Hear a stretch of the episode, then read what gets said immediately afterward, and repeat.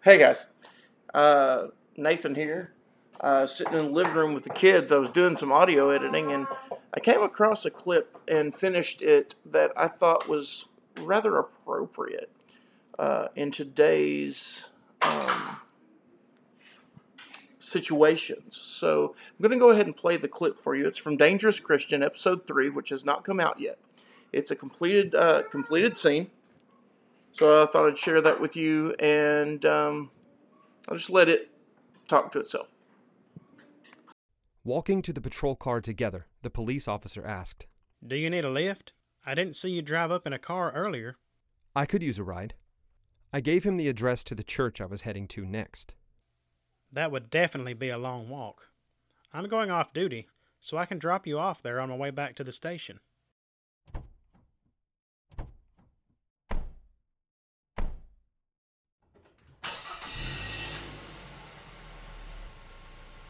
Thanks. I bet it'll be good to get away from a hard day of crime fighting. Blessed are the peacemakers, for they shall be called sons of God. What was that? Was that something about God or something? It was. Deceit is in the heart of those who devise evil, but counselors of peace have joy. Is that a smartphone? You could say that. I don't know much about that blessed stuff or joy, but deceit in the heart of evil pretty much sums it up. Can I ask you a question? Why did you get into being a cop? We pursue the things which make for peace and the building up of one another. Does that thing have a setting for spilling out Bible verses? And is it a fortune teller or something? It pretty much nailed it for me. I wanted to protect and serve, you know, like the motto says. I'm sure it can't be all peace and uplifting all the time. No, there are days that make you feel like a whipping boy, when all you're trying to do is enforce the law and keep people safe. But he was pierced through for our transgressions, he was crushed for our iniquities.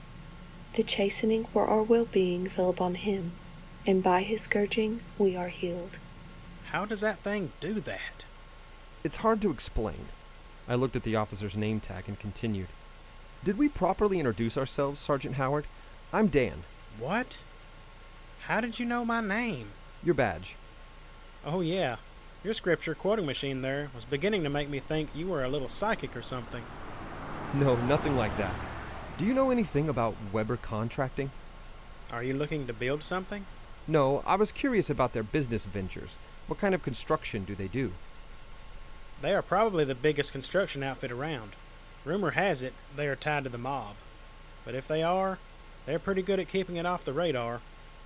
What kind of jobs do they handle? I mean, is it all big, corporate stuff, or do they handle pest control? Uh, not likely. If they did, it might be something they would subcontract for a client. Hmm, that might explain it then. Explain what? I saw a work order on Janelle's telephone table.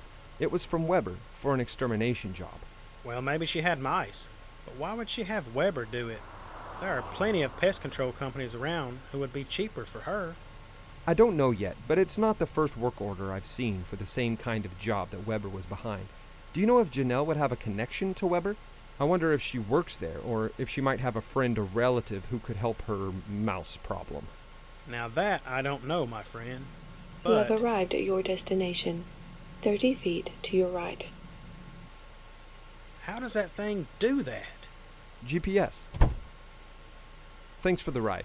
I'll probably be here for a little while. If you get your paperwork done and you want to stop by later, we could hang out if you wouldn't mind. No guarantees, but you never know. A friend of mine goes to church here. Ask for Bill and tell him Howard sent you.